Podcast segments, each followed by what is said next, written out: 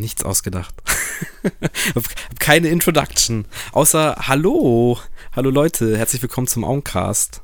Hallo lieber Rollis. Hallo, äh, liebe Leute, hallo äh, Ladies and Gentlemen, sag ich mal. Ich, so langsam könnte ich mir echt mal irgendwas einfallen lassen, aber irgendwie komme ich nicht drauf. Bin halt nicht der, bin nicht der Abend äh, Late Night Moderator.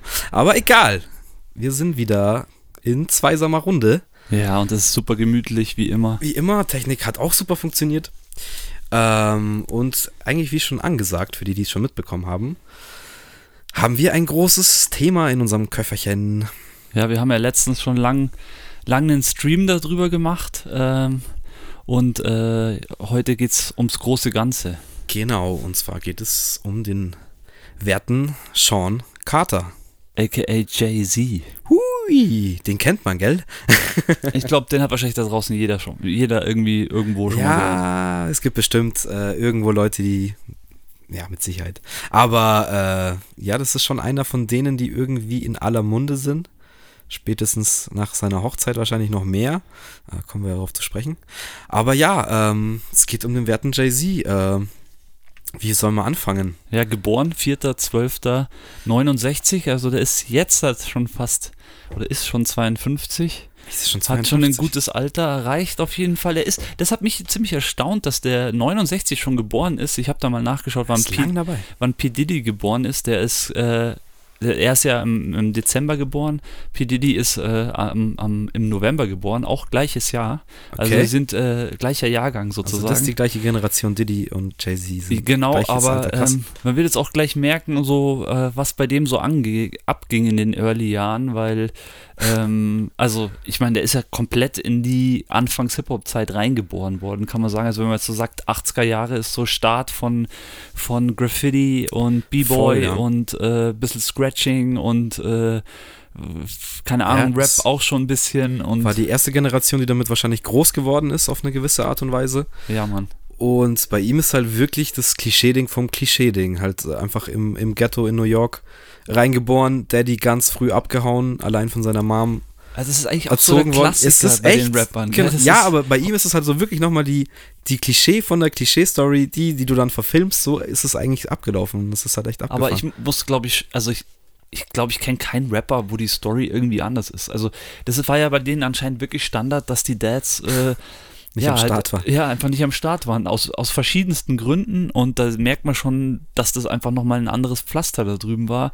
Ähm, ist ja in Brooklyn aufgewachsen, ist ein Brooklyn-Guy.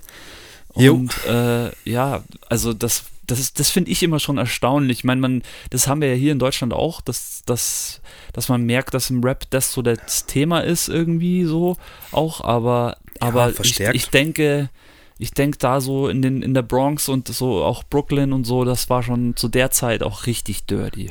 Es war auch einfach ganz was anderes. Also ich glaube, klar, ich meine, ich äh, bin jetzt auch in der Gegend aufgewachsen, in Anführungsstrichen, die da mal zeitweise kritisch äh, angesehen wurde, aber das lässt sich einfach, glaube ich, 0,0 vergleichen mit dem, was da in Amerika zu der Zeit abging. Ja, aber echt. Also auch die Hoch-Crack-Phase äh, natürlich und in diesen ganzen Sl Slums, was es ja dann letztendlich auch wirklich das waren ja einfach riesengroße Hochhausslums.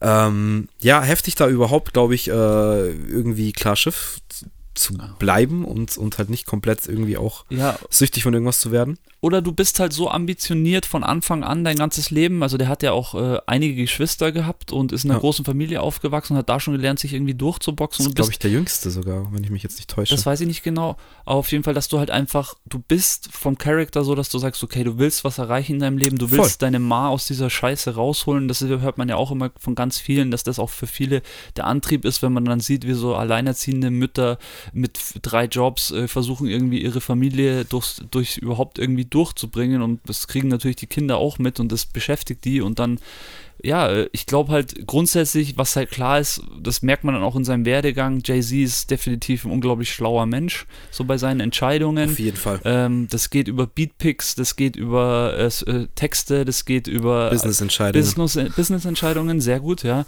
Ähm, und ich, ja, der hat halt einiges auf der Kette gehabt und hat sich früh schon vorgenommen, okay, aus mir wird halt was. Und, äh, ja. ja, und zwar haben die es einfach richtig eigentlich schlau gemacht, waren auch gewisse, in einer gewissen Art Pioniere, also er zusammen mit seinem damaligen Partner Damon Dash. Ja, Mann. Ähm, ich weiß nicht, ob die heute immer businessmäßig noch verbandelt sind, auf jeden Fall sind sie mit Sicherheit noch verbandelt auf irgendeine gewisse Art und Weise. Aber die haben halt damals äh, versucht, Jay-Z auf irgendeinem Label unterzubringen und es hat halt nicht funktioniert. Ja, richtig. Also die Major-Labels hatten keinen Bock zu dem Zeitpunkt auf wahrscheinlich so das erste Jay-Z-Album oder die Teile, die es schon gab. Ähm, und was haben die zwei dann gemacht so? Ja, leckt uns halt am Arsch, dann gründen wir halt unser eigenes Label und ähm, bringen das halt selber raus so. Ja, Mann. Und das ist dann 1996, oder? Ist das auch Genau, schon? richtig. Ja, krass, ist halt dann Reasonable Doubt rausgekommen. Das Erstlingswerk von Jay-Z und ähm, eigentlich so in der Retro-Perspektive ein richtig krasses Album. Ja, Mann. Ähm, ich finde aber, es hat wirklich gedauert. Also 96, wenn man da mal so ein bisschen rechnet, da war der Junge dann schon 26. Das heißt schon 26, aber der hat ja bestimmt schon mit 18, 19, sagen wir mal mit 17 schon Klar, die Gedanken gehabt, äh, krasser MC zu werden. Und der hat ja damals auch die, alle Rap-Größen kennengelernt bei einschlägigen Jams. Ähm, sein erster Supporter war Jazz, hieß der damals. Der hatte da schon einen Major-Deal und der hat ihn supportet. Der hat ihn auch in einem Video mit auftreten lassen. Da ging aber dann noch nicht so viel. Dann war es so, dass er ähm, bei, der ist auf, natürlich immer auf Freestyle-Jams gewesen. Das ist Ja. halt das Coole damals. Das kam dann bei uns erst irgendwie 15 Jahre später. Bei denen gab es das halt schon Anfang der 90er Jahre. Ähm, hat er einmal bei einem Freestyle-Battle Big Daddy Kane äh, einfach hart vernascht, kann man schon fast sagen. Hat ihn wirklich anscheinend in Grund und Boden gerappt und seitdem fand ihn, also war Big Daddy Kane einer seiner absolut größten Supporter. Stimmt, das habe ich komplett vergessen. Der wurde krass von Big Daddy Kane gefördert, ja. Also wirklich so in der Anfangszeit und das muss ja wirklich, also wenn man das überlegt, sagen wir mal, der Junge äh, rappt wirklich seit sich seit 10, 11, 12, sagen wir mal mit äh, 16 oder so oder mit 15 ist er auf seinen ersten Freestyle-Battles ähm, und im Endeffekt gefühlt ähm, zehn Jahre später kommt dann erst sein erstes Album, da sieht man mal, was das für ein Struggle dann auch für ihn, glaube ich, war und wie krass er das auch äh, wollte, dass das dann trotzdem stattfindet und dass er dann trotzdem einen krassen Plan hatte. Und dann kommt eben der Damian Dash auf, aufs, aufs Parkett, beziehungsweise lernt er den kennen und das Coole bei dem zwei waren, dass sie sich sehr schnell, also sie haben sich einfach gefunden, die zwei waren auf einer Wellenlänge, der Unterschied war zwar, also das wird irgendwie so erzählt, dass der Damian Dash, der äh, hat ihn kennengelernt und er wusste halt, dass er aus Brooklyn ist und er hat sich halt vorher schon gedacht, ja okay, das ist bestimmt so ein klassischer, dreckiger Brooklyner, weil Damon, Damon Dash war aus, aus äh, Harlem und Harlem, die Harlem-Jungs waren eher so die stylischen, so weißt du, Okay. immer so Air Force One Sneakers und so, halt einfach die, die so einfach eigentlich den Style und den Swag hatten Ja. und äh, Brooklyn war halt einfach immer dirty und eher, eher die richtig harten Jungs und so. Und äh, ja, aber dann hat er den Jay-Z das erste Mal gesehen. Jay-Z hatte halt auch seine Air Force One an und hatte halt auch den gleichen Style wie er. Und dann haben sie sich anscheinend ziemlich schnell, ziemlich gut verstanden. Schon, dann haben sie eigentlich, ähm, wie hieß das Label dann auch? Rock? Rockefeller? Ja. Rockefeller Records, ja. Ich Ja. habe jetzt überlegt, ob sie es dann nochmal irgendwie. The Rock. Äh, wurde ja später dann irgendwie ein äh, Rock La Familia oder irgendwie so. Das, das wurde nochmal, der Labelname wurde, glaube ich, mal abgeändert. Irgendwo. Das kann sein, aber Als, ganz äh, spät dann. das- ja, ja, das war war auf schon jeden in den- Fall, in den 90ern war es Rockefeller. in, den, in den 2000, genau. Rockefeller Records dann gegründet und eben, genau, ähm, über Umwege dann äh, dieses Album halt veröffentlicht. Was, beim, was ich auch erst echt sehr, sehr spät gehört habe. Ähm, lange gar nicht das Album gekannt, ehrlich gesagt. Weiß gar nicht warum. Also bei mir hat es echt ewig gedauert, bis das zu mir durchgedrungen ist. Aber als ich das dann das erste Mal bewusst gehört habe, ist es eigentlich schon krass, was für ein Erstlingswerk das halt ist. So. Da Ja, sind auch vier Single-Auskopplungen, die alle, ich will jetzt nicht sagen bekannt sind, aber die halt, ja, so im Nachhinein für mich schon alles krasse Hip-Hop-Hits äh, geworden sind, die ich krass respektiere. Also wirklich auch so ein, so ein Respekt zu diesen Tracks, ähm, die aus 96 kommen, wo man sagen kann, okay, das sind halt irgendwie Classics so seiner Zeit. Ja, Mann, auf Oder jeden ihrer Fall. Zeit. Nee, es sind viele, viele krasse Banger drauf. Also bei mir war es auch definitiv so, dass das nicht das erste Jay-Z war. Jay-Z-Album war, das ich mir wirklich komplett reingezogen habe. Äh, Reasonable Doubt kam auf jeden Fall später, aber trotzdem sind die Hits, die drauf sind, haben sich bei mir extrem festgebrannt. Einmal den Can Knock the Hustle Ja. mit Mary J. Blige, den wahrscheinlich Ja. auch jeder irgendwie schon mal Wahrscheinlich gehört der hat. bekannteste, so, ja. Dann äh, B.I.G. war natürlich auch mit am Start bei einem Song, Brooklyn Finest. Das Ja. ist auch so, so ein Classic auf jeden Fall. Dann äh, ein Song, ähm, das ist der vierte Song, der Dead President. Dead Presidents, glaube Ja. ich, heißt der. Ähm, da fällt mir halt einfach auf, dass er. Du merkst bei ihm schon beim ersten Album, dass er einfach ein Fable hat für schöne Beats. Also nicht nur für dieses roughe, soll ich sagen, äh, so, so Oldschool New York äh, Beat Hip-Hop-Beat-Style, Ja. sondern er hat damals auch schon melodische Sachen ausgesucht. Sehr melodisches Album generell. Eigentlich auch für die Zeit an Hip-Hop, da war ja viel noch, viele waren da noch echt oldschoolig unterwegs. So. Ja, voll. Ähm, und das ist schon echt irgendwie ein paar Steps weiter schon gewesen. So. Ja, aber das zeichnet ihn auch äh, durchgehend Voll, immer, aus, ja. dass er, dass er wirklich einfach ein Gehör hat für. Es geht da nicht um Hits, sondern einfach um, um schöne, um schöne Beats einfach. Aber auch das Gesamtbild des Albums oder das Gesamtklangbild dann im Endeffekt des Albums ist irgendwie so smart zusammengestellt und welcher Track da auch auf welchen kommt. Und ja, es ist einfach für ein 96er Hip-Hop-Album einfach weit, weit voraus, finde ich.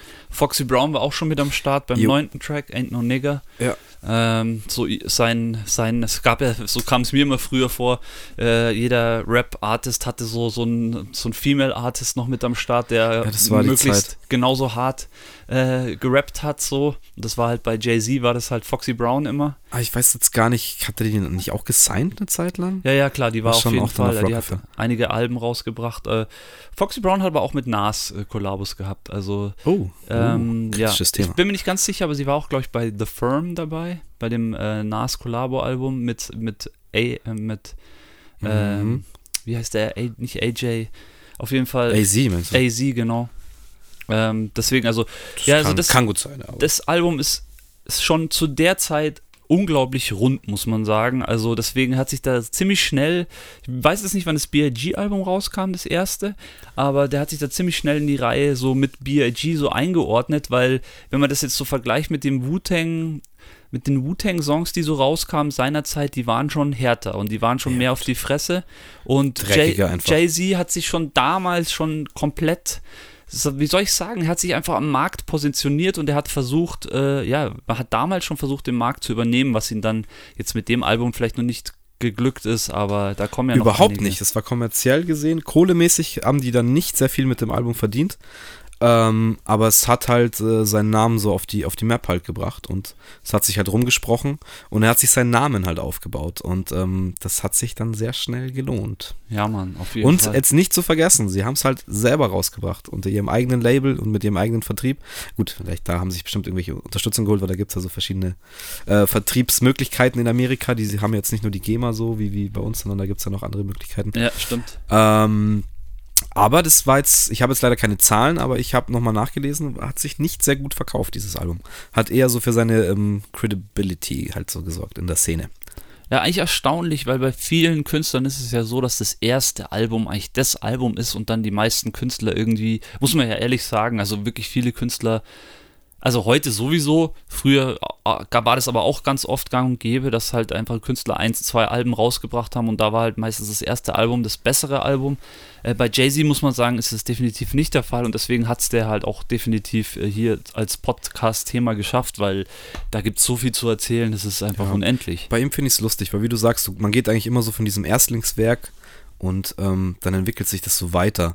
Und bei ihm ist es bei mir halt genau andersrum. Also die Entwicklung eigentlich rückwärts gemacht. Du hörst irgendwas anderes oder zu der Zeit das, was ich halt gehört habe, so.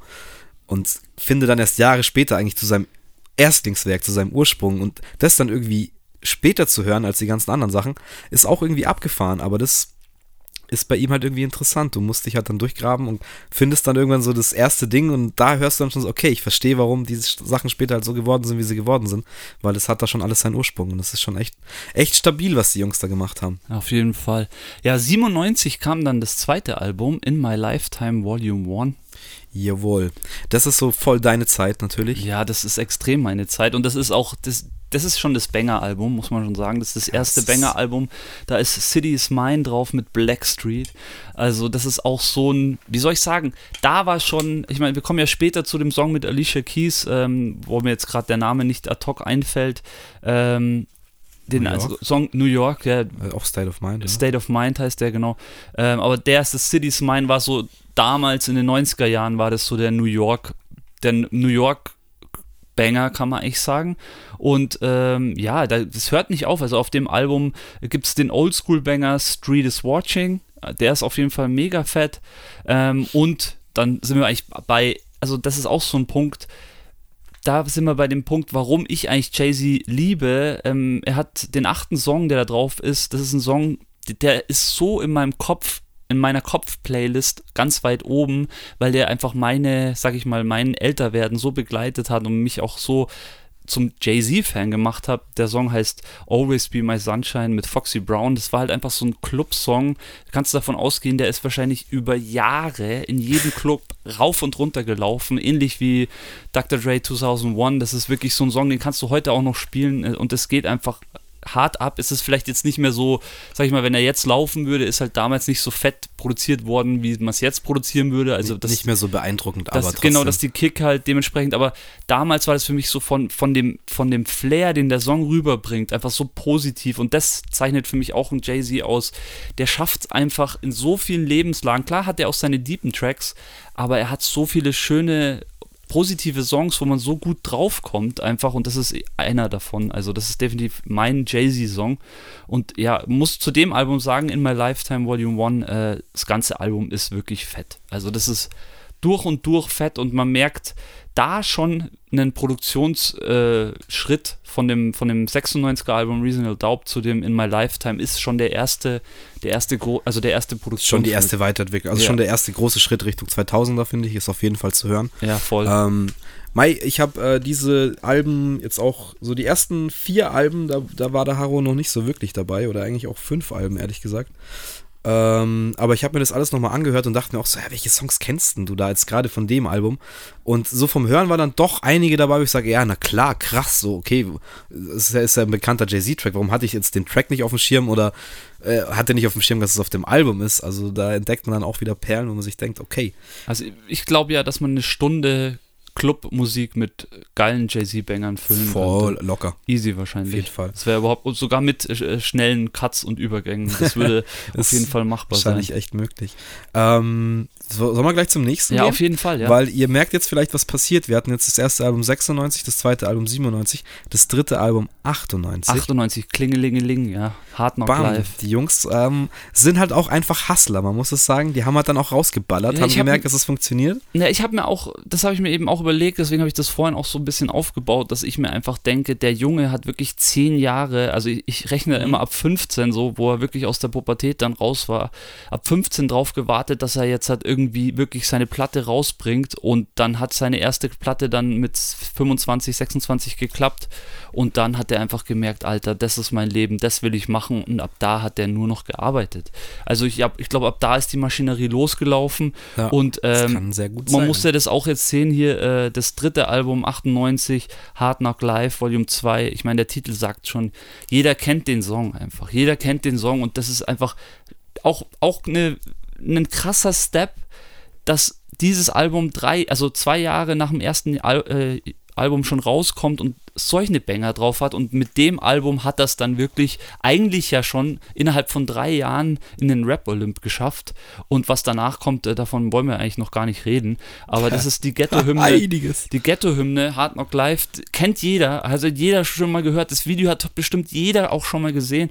Also, und jeder kennt die Verarsche von Austin Powers auch davon. Ja, Mann, auch so nice, ja, aber allein das ist alles, ja. Äh, das sind so viele, also sind so viele krasse Songs drauf und da fängt es dann auch schon an, was Jay-Z nämlich auch auszeichnet, ist die Möglichkeit seiner Kollabo-Fähigkeit. Also er ist in alle Schon Richtungen. Immer, außer auf dem ersten Album, außer das hat das Mary-Feature, aber sonst. Und außer dem, auf dem Black-Album, wo er eigentlich kein Feature drauf hat. Genau, aber sonst hat er echt immer viele Features und gute Features, auch immer gut gewählte Sachen. Äh, Producer haben wir auch schon drüber gesprochen, da hat er auch immer schon querbeet irgendwie gedacht. Ja, genau, eben jetzt hier bei dem, also bei dem Hard Knock 2 Volume 2. Ähm, ist der erste Song oder der erste Beat auch von Timbo drauf, von unserem lieben Timberland. The ähm, Man, Timbo, the King. Der hat den Nigga What, Nigga Who gemacht, den Beat. Und äh, ja, da geht's auch schon rund. Es war 98, Timbo schon am Start. Timbo hat's rausge rausgehauen. Und oh, Killer Track. Killer Track, ja, deswegen. Und äh, der neunte Track dann auch Can I Gather mit Ja Rule und äh, Jamil.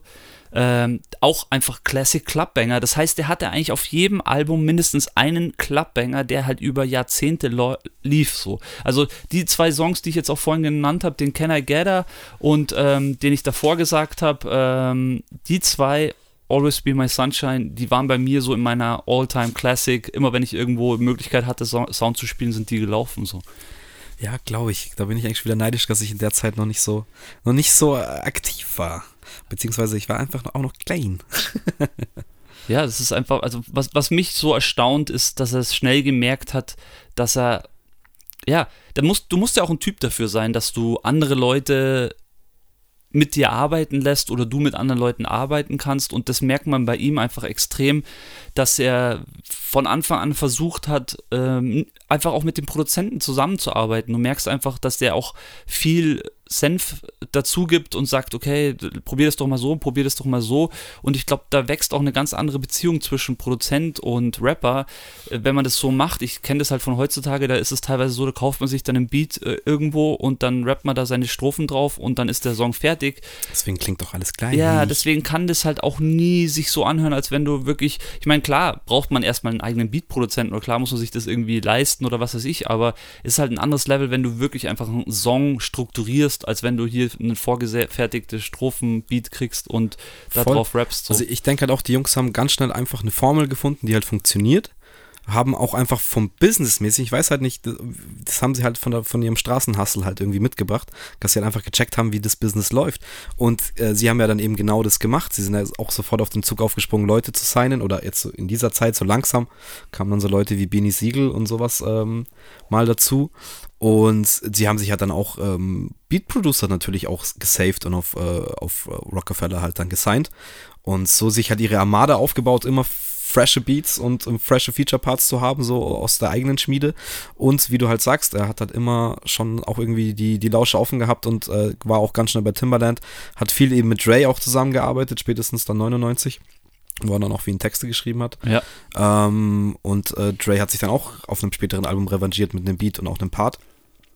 Und ja, die haben das einfach in diesen frühen 2000er Jahren echt krass perfektioniert. Ja, der hat eigentlich das Business so gesehen in meinen Augen wirklich extrem aufgebaut. Also klar, man zählt, man, man hat immer, finde ich, also aus meiner Zeit kann ich so erzählen, man hat immer halt P. Diddy vor Augen gehabt oder Puff Daddy damals noch, weil der einfach viel mehr präsenter war und also Jay-Z war schon auch präsent, aber sage ich mal so vom, vom Reden her, übers Business reden und so, das war eher so Puff Daddy sein Ding, aber ich glaube mehr hat's halt gemacht. mehr genau mehr für diese komplette Rap-Geschichte hat Jay-Z gemacht und das merkt man jetzt immer noch. Der ist einfach wirklich der Godfather, muss man fast das, sagen. Ich meine, was. Das wer hat den längeren Atem? Also, Didi siehst du nicht mehr so oft und redet auch nicht mehr so viel. Und ich glaube, äh, Jay-Z ist halt jetzt auf der Pike seines Wohlstands und Reichtums und ja. Ja, Mann. Der hat ihn da einfach abgelöst und ist halt einfach stillschweigend. Ja, man muss halt auch nicht immer drüber reden, man muss halt einfach machen und die Deals, die er dann gemacht hat und auf erstmal jetzt die Mucke allein. Ja. Auf die ganzen Deals und die ganzen Geschichten kommen wir später dann noch zu sprechen. 99, 1999, also sozusagen im vierten Jahr bringt er das vierte Album raus. so krank. Volume 3, Life and Times of S. Carter. Dazu äh, kann ich sagen, es ist genauso ein äh, unglaubliches Jay-Z-Album. Für mich reiht sich das jetzt nicht so ein. Also man muss wirklich sagen, die ersten drei Alben äh, werden immer besser. Jetzt beim vierten Album ist es bei mir so, ähm, da sind natürlich genauso Banger drauf. Ähm, was ich jetzt da auf jeden Fall ansprechen möchte, ist die neue Collabo oder beziehungsweise hatte halt damals das Label, das Rock, äh, Rockefeller-Label, hatte dann schon andere Artists natürlich unter Vertrag, wie zum Beispiel The Locks oder ähm, DMX oder also die haben sich dann schon ein bisschen breiter aufgestellt, hatten dann auch neue neue Produzenten am Start, junge, verheißungsvolle Kerle, so jemand wie Swiss Beats zum Beispiel.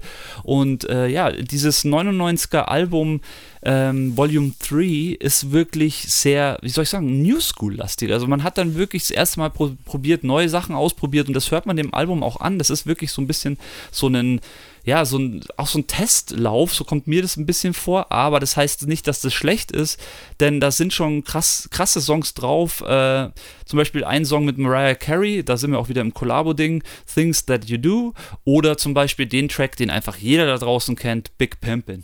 So, das ist halt 100% Classic und der war da schon eben auch schon drauf. Is that your bitch? Ist auch Timberland bitch. wieder. Ja, ist Timbo, auch sehr bekannt. Ich glaube, ab, ab, ab dem Album davor war, glaube ich, auf jedem Jay-Z-Album Timbo irgendwie mit am Start. Ja. Also, also dies, das Album hat eigentlich auch schon, obwohl es 99 eben rausgekommen ist, so, ähm, so zeitgleich kann man jetzt auch vergleichen wieder mit dem 2001er Dr. Dre Album, aber das hat dann eher so, glaube ich, auch vielleicht ein bisschen so eine Benchmark, wie das sich dann angehört hat, eben ab den 2000ern in Amerika. Ja, Mann. Also das hat schon echt auch einiges verändert, auch wie diese Produktion, diese Maschinerie, die dahinter ist. Ich meine, das hat es halt sonst in der Form eher so, weiß jetzt gar nicht, wann No Limit halt so am Start war, aber die waren ja auch so krass, aber die haben halt ihre Mixtape-Sachen halt an Start gebracht. Ähm, aber ja, das war so die erste ernstzunehmende Self-Made Hip-Hop-Firma, die sich das halt irgendwie so selber aufgebaut hat, die mir halt zu dem Zeitpunkt irgendwie bekannt war oder ist eigentlich bis heute, weiß ich nicht, wer da zu der Zeit, außer Diddy vielleicht noch ein, einigermaßen so big werden konnte in diesen fünf, sechs Jahren, so bis zu den 2000ern. Ja, bei mir war es dann so, ich bin dann eigentlich wirklich in das Albumhör-Business auch erst ähm, in 2000 eingestiegen, muss ich ganz ehrlich sagen. Ja, also davor, so davor diese Songs, die ich angesprochen habe, sind Songs, die hatte ich halt einfach auf Mixtapes, die ich mir selber irgendwie aufgenommen habe, drauf, irgendwoher, teilweise wahrscheinlich aus dem Radio auch aus, aufgenommen, ähm, hatte ich die Songs und 2000 kam dann das Album, was ich definitiv als eins von den Jay-Z-Alben, was ich am meisten gehört habe. Also das, das Dynasty-Album ist für mich so legendär. Also das, das ist für mich Dynasty, das sagt es ja auch schon. Das hat diese Jay-Z-Dynastie so krass markiert und da sind das wir genau wieder beim Punkt. Punkt gebracht, ja. da, wirklich beim Punkt, das ist das fünfte Album in fünf Jahren äh, und dann kommt einfach für mich auch, das hat insgesamt komplett musikalisches neues Level erreicht und das haben sie wahrscheinlich, hat er dann in dem Album davor auch schon äh, irgendwie wahrscheinlich äh, so gemerkt, okay, und du hörst einfach da dann auch wie soll ich das sagen, wie soll ich das euch klar machen? Also es ist einfach nochmal ein Level fetter. Also, das ist dann wirklich so auf dem Dr. Dre 2001 Level. Wahrscheinlich haben die das dann auch äh, so mitgekriegt. Okay, Dr. Dre hat dieses krasse Album rausgehauen. Jungs, alle Beat-Produzenten, wir müssen jetzt halt auf dieses Level kommen. Und dementsprechend ist das, ist das auch das Album. Ähm, damals war das auch, ähm, ich glaube, die ganzen Jungs, äh, die Diplomats waren ja da auch schon krass am Start. Und es hat ja. einfach diese, Jay-Z hat in dem Album so alle seine Kräfte irgendwie mobilisiert und hat alle mit an den Start gebracht. Und das hat mir so richtig getaugt getaugt. Voll, da sind halt auch Leute wie Memphis Bleak, Benny Siegel, äh, Scarface war zu dem Zeitpunkt auch ein richtig krasser Rapper. Scarface äh, war einfach mal auch mal bei Rockefeller gesigned.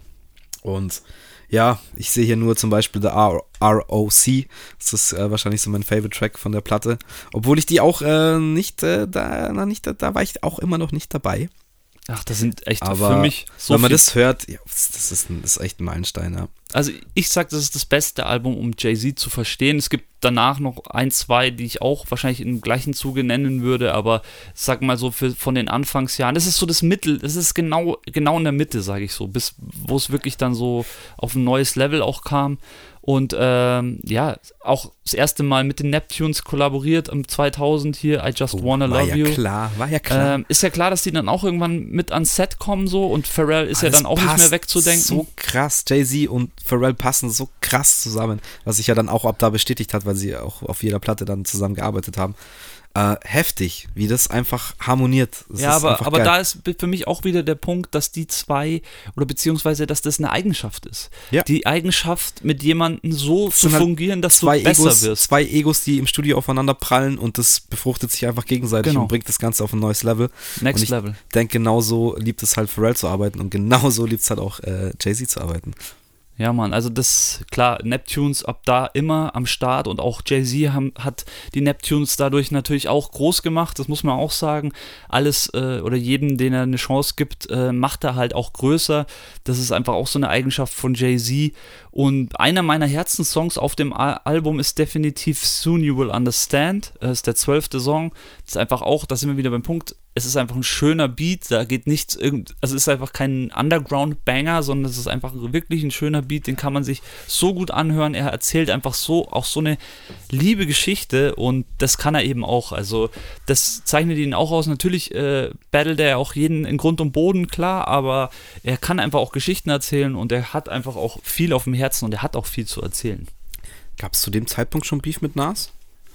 Ähm, das kam ein bisschen später, glaube ich. Später ist, okay. Aber ich bin, da bin ich mir nicht sicher. Also ich bin nicht so der, der Battle, der, der Battle-Typ, ganz ehrlich. Ja, ich auch nicht, aber das war ja dann irgendwann äh, nicht mehr nicht mehr zu überhören. Ja, das stimmt natürlich. nee. ähm, ja, auf jeden Fall crazy. Wir kommen, also ich werde, ihr merkt schon, der Cardus on Fire, aber es ist auch genau Cardus Zeit. Und ähm, ich, ich bin ab jetzt auf jeden Fall Vollgas dabei. Ja, ich auch, ich bin nicht weg. ich weiß, ich weiß, aber das ist ja auch gut. Ich, aber ich kann ab jetzt auf jeden Fall ein bisschen mehr zu der Musik sagen. Ähm, dann machen wir gleich mal weiter mit dem 2001er äh, The Blueprint. Das zu dem Zeitpunkt erste. Das war, ja, es war sehr low angekündigt. Ganz das ehrlich. kann ich mich Also, nicht dran erinnern, wie das angekündigt war. Nein, oder- ich meine äh, nicht, wie, wie, du es angekündigt Wie ich es hast. ankündige, Also, ja. Das ist ja auch immer noch nicht mein Highlight. Also das Album, das hatte ich Wirklich? dann. Nee. Okay. Ich mag das gerne, das Album, das ist super. Und das erste, was ich so wahrscheinlich wahrgenommen habe, sogar ah, ein neues Jay-Z-Album ist da. Und ich habe das halt schon irgendwie gecheckt und so ein bisschen. Ähm, und da sind jetzt so im Nachhinein, äh, ja, also, was soll man sagen, Izzo ist halt drauf. Alter, für mich ist das, für mich ist dieses Album wirklich das Hymnenalbum. Es ist das Hymnenalbum, Das ist definitiv. das Hymnen. Also Blueprint, äh, also ab da war Jay-Z mehr als Olymp. weil, weil, weil du davor, du hast davor die Geschichte mit diesem Alben und auch jedes Jahr und so. Und ja, sind ich wir ja immer ja noch. Wir sind jetzt 2001, also Genau, es ist richtig. jedes Jahr ein Album rausgekommen. und ich habe das auch damals nicht so mitgekriegt. Aber dieses Album, kam's dieses Album, wo ich das, ich konnte nicht aufhören, über wirklich eine geraume Zeit konnte ich nicht aufhören, dieses Album zu hören, weil das hat mich in jedem einzelnen Song, egal was kam, welcher Übergang, hat mich das so mitgenommen. Also das, das sind die ersten fünf Songs, ich weiß nicht, die kannst du, also ich meine im Ja. Endeffekt das ganze Album, also das erste, erste Song, The Ruler's Back, das ist eher so ein Intro-Song, ist scheißegal, der Intro-Song ist so fett, das muss ich auch sagen, bei vielen Jay-Z-Alben sind die Intros einfach unglaublich und ich habe irgendwie bei Jay-Z auch gemerkt, wie wichtig mir persönlich auch Intros sind, weil das Intro war immer so, jetzt geht's los, macht euch bereit, es kommt was Unglaubliches. Und das ist eben hier auch The Ruler's Back definitiv so ein Intro, wo du sagst, okay, Alter, was kommt jetzt? Und dann kommt The Takeover, ja, klar, dann Izzo, dann Girls, Girls, Girls, dann Jigger That Nigger, dann Songcry. Also das ist einfach, ey, das hört nicht auf, weil bei dem ist es, weiß ich nicht, also das, und, und es geht nicht darum, dass die alle dann irgendwie Clubbanger sind oder so. Jeder Song hat für sich so einen eigenen Style, das finde ich so Voll. nice. Noch das legendäre Eminem-Feature. Renegade! Äh, wo Eminem wird ja immer noch drüber diskutiert, ob Eminem ihn da nicht zerstört hat, aber ähm, naja, Ja, auch wenn, spielt ja keine Rolle. Spielt keine Rolle, ist Das auch ein mega fetter Track. Hatten wir letztes Mal auch schon. Ich finde das ehrlich gesagt nicht schlimm, weil wie Ja. geil ist das denn Eminem also Nas hat es halt damals natürlich in den Beef gedroppt, dass er so äh, irgendwie Stimmt. White Boy murdered you on your own track oder irgendwie irgendwie so eine Punchline hat er ihm halt dann reingedrückt. Stimmt, ja, okay, das war das Thema, aber ich muss ganz ehrlich sagen, wie geil, also in der Retroperspektive muss ich sagen, wie geil ist das denn 2001, wann, wann kam die Schle wann kam die Slim Shady LP raus? Ich glaube 99. 99, glaube ich. Ja. Also das heißt, äh, da hat Eminem gerade sein zweites Album gedroppt, so ungefähr, und da hast du dann Eminem mit auf dem Track und Eminem ist halt einfach über. On fire, Alter. Und aber auch, aber auch Jay-Z, also der Song auch klassischer Rap-Track, sag ich mal, auf jeden Fall. Voll. Nee, es ist mega geil. Also, das Album ist schon stark. Ich habe es jetzt auch ein bisschen unterverkauft. Ich bin auch ein bisschen. Ich bin hyped. Also bist bei dem hyped, Album, ja, ich bin- ich bei bin- dem Album bin ich hyped, aber das ist ab jetzt, glaube ich, war Ich nicht auch. jedes, Ich aber jetzt- jetzt fast jedes. Ich will es halt nur klarstellen. Ich bin auch hyped. Also, wenn ich dieses. Ich habe mir das auch nochmal angehört, das Album, das ist einfach mega krass. Aber wir kommen jetzt zu dem Jay-Z-Album. Ah, halt, nee, kommen wir nicht. nicht, nicht ganz genau. Da Nicht ganz, da kommt nämlich noch eins dazwischen, was auch in der, bin ich auch erst später drüber gestolpert, dass es das Ich gibt. auch. Ich habe das erst 2011, Ich habe das über, 12 oder sowas über gehört. Manu, liebe Grüße, ähm, der hat das, also ich wusste schon, dass es das gibt und die Jungs hatten das damals auch in der, in der Bucke noch so am Start und wir haben das auch gehört, aber ich glaube, hatte der Manu sogar die DVD oder irgendwer hatte auch die DVD am Start. Und das dann nochmal wirklich live zu sehen, ist einfach so geil. Also, äh, Jay-Z Unplugged mit unter anderem The Roots als, als MTV, Band. ja, MTV, MTV Unplugged hat er gespielt. Ja, mit wem als Band? Mit The Roots. Krass, oder? Also da, das ist auch wieder, finde ich, die Geschichte. Roots sind am Start, ähm, sagen, oder beziehungsweise Jay-Z fragt, Herr Euder, habt ihr Bock? Wir wollen hier das Konzert eures Lebens machen, live. Und, und Roots, so, mm, wow, weiß nee, nicht. glaube ich nicht. Glaub nicht. Ja, wobei das kann schon sein, dass sie so reagiert haben. Haben sie wirklich, sie, also das da habe ich ein Interview von Questlove gesehen, der hat dann wirklich, die haben gemeint, die haben echt so bis zum letzten Tag, wo sie es eigentlich sagen mussten, haben sie so, ah, wir wissen nicht, ja, lass mal machen, so. Und dann war das eben im Endeffekt auch ein richtig großer Wendepunkt in deren Karriere, so. Ähm, Ja, und da ist es auch so. sehr geiles Album, es ist einfach echt stark. Ich meine, er hat zu dem Zeitpunkt schon genug Hits, ähm, wie wir jetzt auch schon aufgezählt haben. sechs Alben am Start gehabt und aus dem haben sie halt einfach mal irgendwie elf Songs oder zwölf Songs genommen und haben die live performt. Richtig geil. Mit Razel auch, dem Beatbox-Meister und äh, einfach, Questlove rockt halt ich schön weiß in gar nicht, sind da sogar Features mit dabei? Ich glaube schon, dass Mary, ich glaube, dass Mary J. Äh, Blige da auch mit am Start ist, wenn ich das richtig im Wie Erinnerung fett auch. Und dann sitzen die da ähm, am Times Square in diesem ominösen, äh, äh, wie heißt es, MTV-Café oder was das ist. habe. Und ja, äh, ist gar nicht so groß, es ist so eine kleine Runde eigentlich, vielleicht so 100 Fans oder so mit eingeladen, die da rumsitzen und dann geht's da ab. Einfach nur fett und auch da auch wieder, ich meine, ich habe durfte ja Jay-Z nie live sehen, Ich aber leider auch nicht. da sieht man einfach, okay, er ist halt eine Macht am Mic. So, jetzt haben wir ähm, 2001 sogar zwei Alben. Ich meine, kann man jetzt sehen, wie man will, aber ja.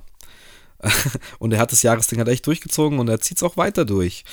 Ähm, 2002 kommt dann das Album, was ich, das erste Album, was ich mir wirklich gekauft habe, selber. Sehr nice. Was ich immer noch habe, was da, was da oben steht. Ähm, was ich dadurch halt natürlich auch am meisten wahrscheinlich gehört habe, ähm, ist das Blueprint 2. The Gift and the Curse, ein Doppelalbum. Und das ist ähm, besagtes Album, wo dann, aber da kommen wir gleich drauf, Dr. Dre auch mit von der Partie ist. Aber da ist zum Beispiel, ich habe das wieder angeschmissen, ähm, A Dream äh, mit Faith Evans, Evans äh, und eben Biggie. Ah, da, krieg, da stellt mir die Haare auf, weil es ist eigentlich, äh, ach, hat, wie heißt der Track von Biggie? Das weiß ich nicht. Heißt der auch A Dream? Oder welcher, welcher Part ist denn das? Oder ist das sogar aus der Juicy Part? Ist das, glaube ich, der da reingeschnitten ist? Ja, stimmt. Ähm, aber der Beat ist halt einfach mega krass und Jay-Z's Part, der halt irgendwie quasi erzählt, dass er halt einen Traum hat, wo er halt, äh, halt von Biggie träumt, dass er sich mit ihm unterhält irgendwie. Der Text, das ist einfach, boah, also der Beat ist auch so episch einfach, da, da, da bin ich halt dabei. Das ist dann so für mich genau meine Jay-Z-Zeit und äh, an das Album denke ich irgendwie zuerst, wenn ich an Jay-Z denke. Ja, Mann. Für mich ist es eins der besten Doppelalbum aller Zeiten. Also für mich, von meinem Hören so. Hip-Hop-mäßig gesehen, ja. Das Und, ist echt äh, crazy. Was man hier auf jeden Fall fest äh, anmarken muss, ist, es ist eigentlich auch mit die Geburtsstunde von Kanye West, weil er auf dem Album die ersten Banger hat, wovon sich keiner mehr lösen kann. Also ab dem Zeitpunkt ist Kanye West eine feste Größe und war wahrscheinlich schon die Jahre davor am Start, aber da sind das erste Mal Songs drauf, die wirklich weltweit also gespielt werden und Kanye hatte seine Finger dran. Natürlich wussten das damals noch nicht viele, ich wusste das damals auch nicht. Also Nö, da war halt der Jungspund auf Rockefeller. richtig, der war halt ein Beatproduzent äh, aus äh, Chicago und äh, hat halt sein Ding gemacht und ist halt da dann langsam gewachsen. Ja, aber wirklich, also das sind zwei CDs. Ich habe jetzt von, von den zwei CDs mal einzelne Songs aufgeschrieben. Also auch ein Song ist ja auch drauf äh, mit seiner mit seiner sozusagen. Sollen wir da schon drauf kommen? Ja, also ich, ich würde gerne noch über The Watcher 2 reden, eben ähm, dieses Feature mit Dr. Dre. Ja, Und stimmt, Rakim. Rakim, der zu der Zeit äh, seinerseits auf Aftermath gesigned war. Dieses Album ist ja leider nie zustande gekommen, weil Roselle durchgedreht ist, weil Dre es einfach perfekt machen wollte. Und äh, äh, Rakim dann, also Rakim, wer ihn nicht kennt, auch ein legendärer Rapper, mit dem man sich mal befassen sollte. E- East Coast New York Rapper. Äh, Legendenstatus und allein dem sein Part da drauf zu hören, ist einfach Gänsehaut. Dre ist auch von, mit von der Partie und ist auch fett. Wahrscheinlich hat es Jay-Z geschrieben. Es Ja, ist ein bisschen zu fett. The Und- Watcher 2 muss man ja auch sagen. Äh, Genau, Warum ist- The Watcher 2? Ist angelehnt äh, auf dem 2001er Dre-Album. Da ist nämlich ein, der zweite Track oder so, ist, ist The Watcher, ganz legendär. Der Beat ist auch ein bisschen darauf angelehnt. Da Ja, hat voll. Dre in der Trickkiste nochmal gewühlt und hat dann ein Sample rausgepackt, das da anders klingt, aber trotzdem die gleiche Melodie halt ist. Und es ist auch einfach Legendenstatus, drei krasse Rapper, äh, ein krasser Producer mit unter anderem noch dabei und heftig, heftig. Ja, einfach. geil. Schau, den habe ich mir jetzt gar nicht aufgeschrieben, aber den Song, weil wir da über Kanye West gesprochen haben, äh, und der Beat ist eben von Kanye West, ein Song, den ich so krass Was den gefeiert Watcher-Beat hat Kanye West gemacht. Nee, nee, ich, pass auf, einen anderen Song. Ach so, okay, Song Nummer dachte ich- 8 auf CD 1 spreche ich jetzt, hat Puppin Tags. Oh, das ist Dieser ein Klassik. Song, ja, aber das bei dem Song ist es so, Ah. ich habe den damals schon so krass gefeiert, weil der war so anders Und und, Twister der war auch so geil und auf einmal hast du da einen Das- unglaublich schnellen Beat und du hast die Rapper, die das so rausfeuern, du hast Big Boy von Outkast, du hast Magic Mike, ähm, du hast Twister, Twister, der da auch gesigned wurde auf Rockefeller und Twister, das war ja wirklich die krasseste Kombo, Twister und Kanye. Die haben ja die ersten zwei Twister-Alben, leck mich am Arsch, was die Hits rausgeballert haben. Das habe ich ganz vergessen, fällt mir jetzt dadurch ein, gut, dass du sagst. hey. Alter, der Und der Song- Track ist auch einfach so, Puppin Ah. Tags, da läuft mir kalt den Rücken runter, wenn Mega. ich nur einfach drüber rede. Deswegen Bombe. bitte hört euch den Song an. Puppin Tags und äh, Beat von krass. Kanye West ähm, ist unglaublich einfach. So, jetzt kommen Song. wir auf das äh, andere Ding zurück. Also, Bonnie und Clyde ist natürlich auch drauf. Das erste Mal, Jay-Z trifft auf Beyoncé. Ja, der hat sie wahrscheinlich vorher schon irgendwo getroffen. Ja, natürlich. mit Sicherheit. Ähm, aber was- man hat ja gleich gesehen, dass da irgendwas im Busch ist. Das war ja auch riesengroß damals. Ah, okay. Ja, ich finde jetzt so in der Retro-Perspektive, so, da haben wir das Wort nochmal, äh, wenn ich das so betrachte, ist es jetzt für mich keine, kein starker Beyoncé oder kein starker Jay-Z-Song, aber trotzdem ist es halt irgendwie, irgendwie hat sich der halt reingebrannt, weil diese Es war Refrain aber auch, glaube ich, das erste Mal, dass es so wirklich eine, eine Combo war, Best of Both Worlds. So die, Ja, die. Queen des RB mit dem vermeintlichen, aber auf jeden Fall sehr erfolgreichen King äh, aus New York, äh, Jay-Z. So. Und Ja, Mann. das hat halt von Anfang an, glaube ich, haben sich diese zwei Egos auch wahrscheinlich irgendwie angezogen, weil die halt beide in ihrem Bereich ziemlich weit oben Big Player halt sind. So. Ja, ich wollte es jetzt auch gar nicht so schmälern, aber ich finde es jetzt halt, der Song ist für mich jetzt Ich nicht, weiß, nicht der stärkste von dem Album, das würde ich damit nur Richtig. sagen. Es ist aber mit dem Video und so, es war ja auch ein, auch ein riesengroßer Hit auf jeden Fall. Ja, aber war es für mich der- auch nie so, mh, war immer so, ist okay, ist cool, kann man aber machen. war wahrscheinlich auch der Hit vom Album, von dem, von dieser Doppel, von dem Doppelalbum, muss man wahrscheinlich sagen. Kommer So kommerziell gesehen so, ja, wahrscheinlich schon. Ähm, jetzt wollte ich noch irgendwas dazu so. Ja, muss man auch dazu sagen, ist ja auch abgeleitet von einem Tupac-Song, was auf dem Machiavelli-Album ist, das Original Bonnie and Clyde. Und deswegen war es halt auch so, ja, es ist halt so wie, wie, ist halt ein nettes Remake eigentlich von, von dem Originalsong, weil es der Beat ist auch sehr, sehr davon abgekupfert. Aber ja, war schon mal interessant. So war halt auf jeden Fall mit dem Video so, das war, hatte was damals. War, hat es nicht gegeben bis zu dem Zeitpunkt sowas, so eine Combo. Also auf dem Album zeigt das wieder mal am besten, dass er jeden Beatproduzent, der gerade der Beste ist, an Start mitnimmt. Das heißt, Neptunes sind natürlich auch mit am Start, wieder mit einem schönen Pharrell-Refrain. Excuse Me heißt der Song, das ist der fünfte Song auf der CD1. Ähm, und es hört einfach nicht auf. Ich meine, ein krasses Feature.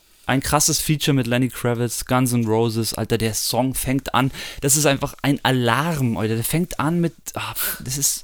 Das ist auch einer meiner Lieblingssongs mit Lenny Kravitz, Guns N'. Roses, hey.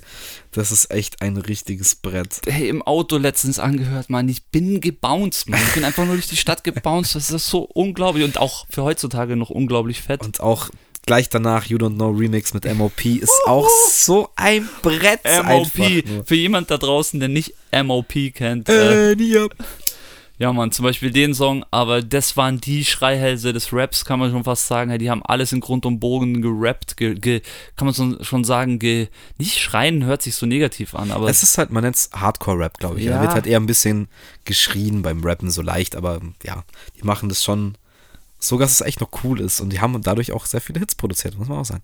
ja, Cold as Ice ist auch sehr bekannt von ihnen. zum Beispiel Cold as Ice. Ja, ist von, von dem zweiten Album oder so, oder ersten. Von MOP-Album, ja.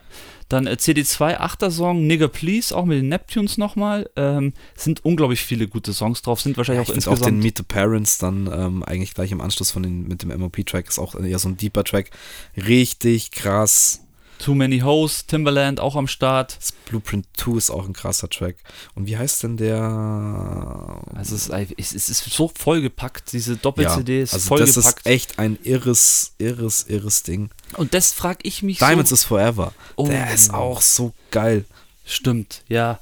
Ähm, was ich mich da wirklich frage, ist über diese Periode. Ich meine, klar, okay, da ist viel passiert. Die waren wahrscheinlich gefühlt immer im Büro.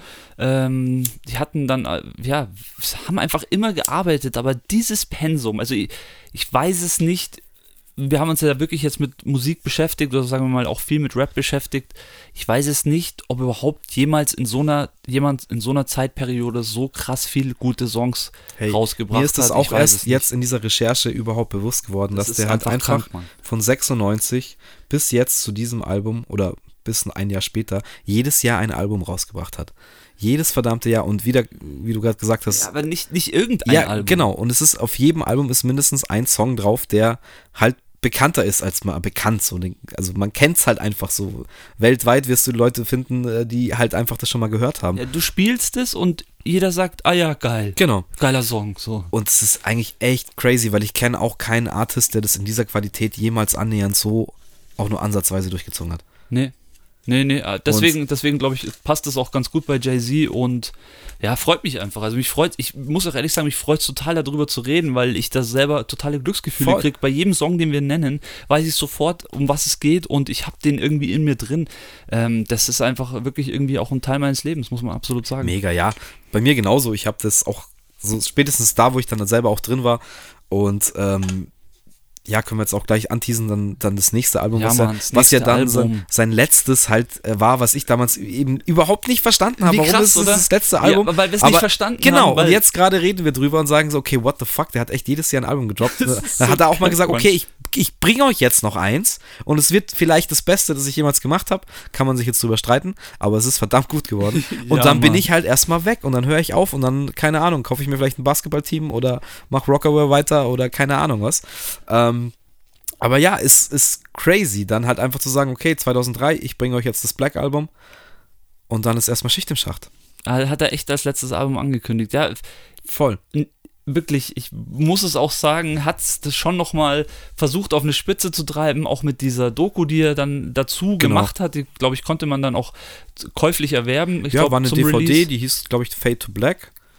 Ähm, passend eben auch zum Fade to Black, also man schwärzt aus und es ist dann vorbei so. Ähm, und da eben eine fette Doku über die Produktion des Albums rausgehauen, wo dann auch ähm, viele Studiomomente mit diesen ganzen besagten Produzenten wie äh, eben Timbaland oder eben Kanye West, Pharrell und da wirklich intime Studiomomente sind. Die Session bei Rick Rubin für 99 Problems ist, ist auch mega krass.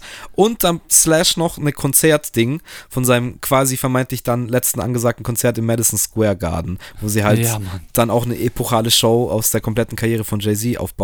Ähm, also wer die Finger auf diese DVD noch irgendwie kriegt äh, und Jay-Z-affin ist, holt sich das. Das ist richtig, richtig geil zum Anschauen. Das ja, macht echt Mann, Spaß. Da kann man auch, jeder kann sich da was rausziehen und ich finde, was da so schön ist, dass jeder dieser Leute, die drin vorkommen, also Produzenten oder auch Jay-Z oder Künstler, die da drin sind, einfach wirklich so rüberkommen, wie sie, wie sie einfach sind, weil die wussten, okay, da läuft ein Kamerateam mit, das war nicht so, oh, da sind Kameras und so, muss aufpassen, was ich sag, sondern die sind einfach so Ja. und du lernst sie einfach wirklich so kennen und das, ich weiß nicht, das zu sehen, das ist so was anderes, als wenn du jetzt so einen, so einen Pharrell im Interview siehst oder so, sondern da siehst du einfach, so hat der gearbeitet. So saßen die an dem Ding, so hat es in dem Studio ausgesehen. Also es ist einfach toll, finde ich, zu sehen. Mega. Mir macht sowas auch einfach Bock und ich krieg da große Augen und, und halt irgendwie ein geiles Gefühl im Magen so, weil ich, weil ich einfach darauf Bock habe, Musik zu machen. Und es ist einfach so inspirierend dann auch nicht. Es ist ja teilweise schon, wenn du kannst ja auf Twitch Leuten zuschauen, die halt Live-Musik streamen, die dann krasse Sachen machen, wo man auch schon geflasht ist. Aber dann diese hochkarätigen Artists zu sehen, wie sie dann wirklich auch arbeiten und wie so ein kreativer Fluss dann manchmal eben oder so ein Schub, wie der dann kommt und das auf Film gebannt für die Ewigkeit ist halt einfach geil, da, da, da dabei sein zu können so oder Ah. zu sein zu dürfen, keine Ahnung. Auch wie sie untereinander miteinander umgehen. So, das weißt du, so Voll, dieses, das Zwischenmenschliche, was ja auch so wichtig ist bei so einer Beziehung, wenn du sowas machst, dann muss Ja. es ja irgendwie auch passen und du merkst einfach, die, weißt, die veräppeln sich dann, die machen Spaß, die haben, die haben einfach die beste Voll. Zeit ihres Lebens. Aber man so. sieht eben auch die andere Zeit und es ist auf dieser DVD auch ganz gut gebannt. Ähm, du siehst halt auch diese, diese Durchhängephase, wo er dann einfach auch sagt, okay, ich habe mir jetzt selber gesagt, ich produziere jetzt für mich das bestmögliche Album und ich will auch abliefern. Und dann siehst du ihn auch in so einem Leerlaufmoment, wo sie eben tausende von Beats zugeschickt bekommen, aber da einfach nichts dabei ist, wo er sagt, damit kann ich was anfangen so. Und siehst halt auch mal so ein bisschen die andere Seite, diesen Druck, den man, gut klar, es ist alles ein bisschen inszeniert und, und äh, durch einen Filter nochmal dargestellt, aber du siehst halt auch mal, was für ein Druck dann auf so einen Artist seine Schultern vielleicht auch teilweise selber auferlastet, aber Klar. du willst halt auch abliefern und dann, ja, kann ich mir auch vorstellen, dass es sehr frustrierend sein kann oder du sagst, das ist nicht gut genug. Aber er hat einen Weg gefunden. Ähm, Hat er, ja. Black Album, ich meine, das haben wir ausführlich besprochen in dem Stream. Ähm, da werden wir, denke ich, auch noch ein Video zusammenschneiden, dass man sich irgendwie Auf auf YouTube oder so mal in Zukunft anschauen kann. Deswegen gehen wir da jetzt nicht näher auf das Album drauf ein, würde ich sagen, weil das haben wir echt komplett auseinandergenommen. Ja. Über eine Stunde lang. ähm, ja, und jetzt ist Jay-Z's Karriere vorbei. Vorbei, ja, genau. Wir haben sogar eigentlich so ein Zwischenalbum ausgelassen, aber das war eigentlich äh, dieses Blueprint 2.1 war ja echt nur so eine Zusammenfassung aus äh, eigentlich von dem Blueprint 2 Album. Weiß Ja, auch nicht, was richtig. es überhaupt sollte. Habe ich nicht verstanden. Er hat nochmal eine CD draus gemacht, einfach um ein paar Platten zu verkaufen. Ja, und äh, dann kam Black Album, legendär 2003, und dann war erstmal erstmal Ruhe. Und ich weiß es auch gar nicht, äh, ob er wann er, Jay, äh, wann er Jay-Z geheiratet hat, wann, wann er Beyoncé geheiratet hat. Ich habe die Zahl jetzt nicht aufgeschrieben. Ich auch nicht. Aber ich glaube, er hat dann erstmal solche Sachen da gefestigt und wahrscheinlich auch erstmal sauber Business gemacht. Ich glaube, dann ist er auch irgendwann Chef von Def Jam geworden. Ja, Mann. Irgendwann in den 2000ern. Ich glaube, bis 2007 war er dann CEO von Def Jam. Ähm, war bei der Gründung der Brooklyn Nets dann irgendwie beteiligt, hat seinen eigenen Champagner auf den Markt gebracht und lauter solches Spirenzchen dann gestartet, aber da hat er ja dann Zeit gehabt.